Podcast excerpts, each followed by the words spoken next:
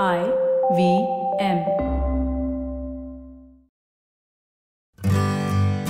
Hi, I'm Utsav, a behavior researcher by training and a slow traveler by passion.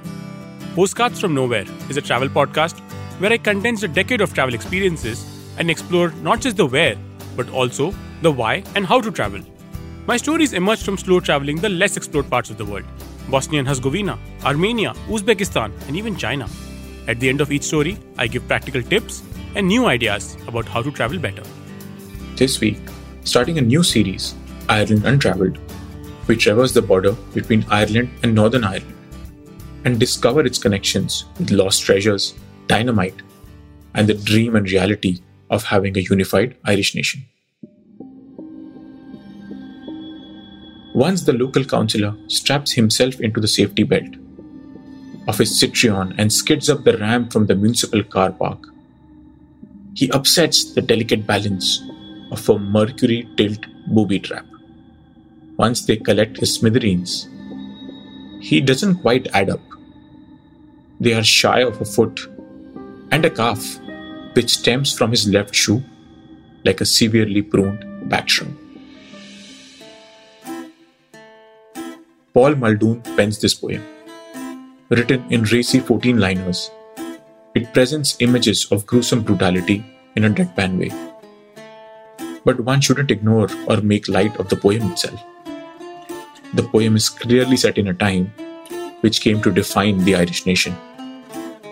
The outside world, which knows of Ireland as the home of Guinness, Irish whiskey, and St. Patrick's Day, misses the other story, less often heard.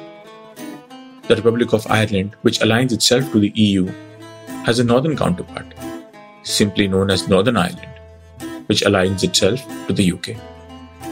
In fact, it's impossible to understand contemporary Ireland without understanding the conflict which has shaped both the nations the Troubles. An ethno nationalist conflict in Northern Ireland that lasted about 30 years from the late 1960s to 1998. In total, about 3,500 people lost their lives. The history of the conflict is complex and nuanced, but by the end of it, an agreement allowed for Northern Ireland to self govern and be aligned with the UK. So while the Republic of Ireland uses euro as their currency, Northern Ireland uses the British pound. The borders, however, continue to remain open, with free movement of people between countries. But things came to a head again in 2016, with Brexit becoming a reality. If the UK broke away from the EU, it would mean that a hard border would be needed between Ireland and Northern Ireland. A reality no one was prepared for. To both countries, it was striking how little the possible effect on Ireland was discussed in the lead up to the referendum on EU membership. It is, after all, a border which runs for 500 kilometers.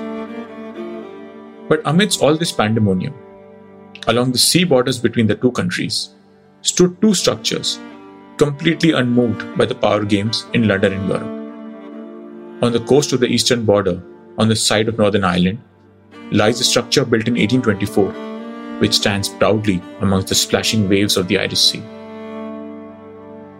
Almost 60 years later, a 33 year old man published an adventure novel telling a story of buccaneers and buried gold. An excerpt goes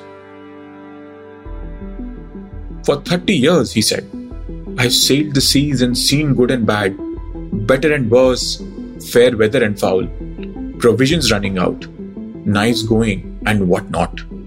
Well, now I tell you, I have never seen good come of goodness yet.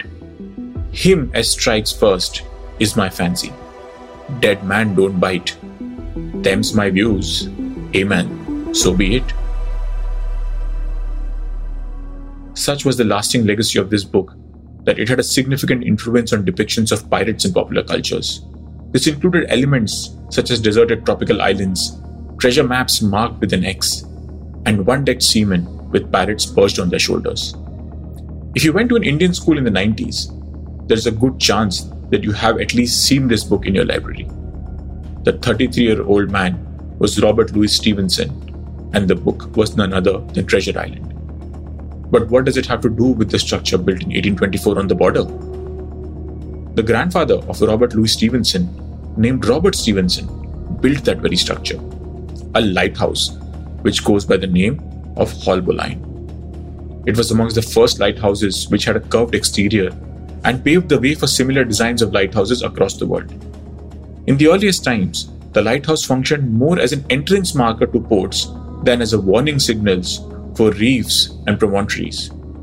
So it's no surprise that not just Treasure Island, but another acclaimed book from Robert Louis Stevenson, Kidnapped, were both set around the sea.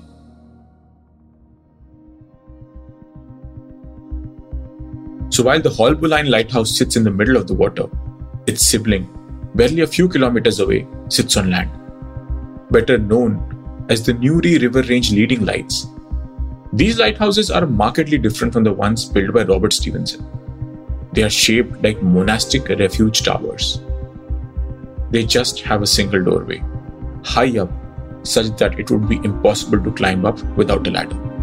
The belief is that they would allow monks to escape from the raiding Vikings. The designer of these lighthouses was Allan McDonell, who had lived in Russia for many years, working as a chemist, inventor, and engineer. But his collaborator in Russia was no ordinary man. He was the man who instituted the Nobel Prize, Alfred Nobel. Alan McDonell was the key aid in Alfred Nobel's discovery of the dynamite. At the beginning of this episode, Paul Muldoon's poem describes the death of a local councillor in a car blast. It was based on numerous car bombings which marked the entire 30 year period of the Troubles in Northern Ireland.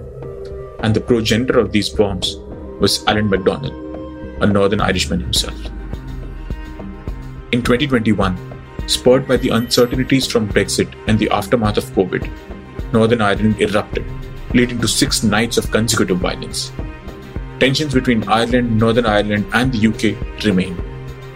A cursory look at bookshops in Dublin today would allow you to find books which predict the reunification of the two nations into the Irish nation. The mood in Belfast, the capital of Northern Ireland, would belie this sentiment.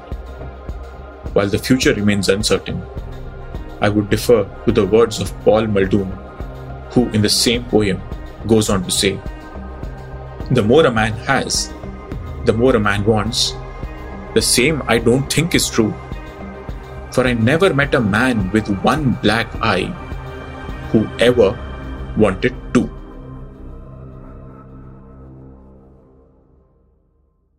If you like this podcast, don't forget to check out other interesting podcasts on the IVM network. You can listen to us on the IVM Podcast app or ivmpodcast.com. You can also follow us on our social media. We are at IVM Podcasts on Twitter and Instagram. If you want to reach out to me, I am Utsav Mamoria on Twitter and YV Travel 42 on Instagram.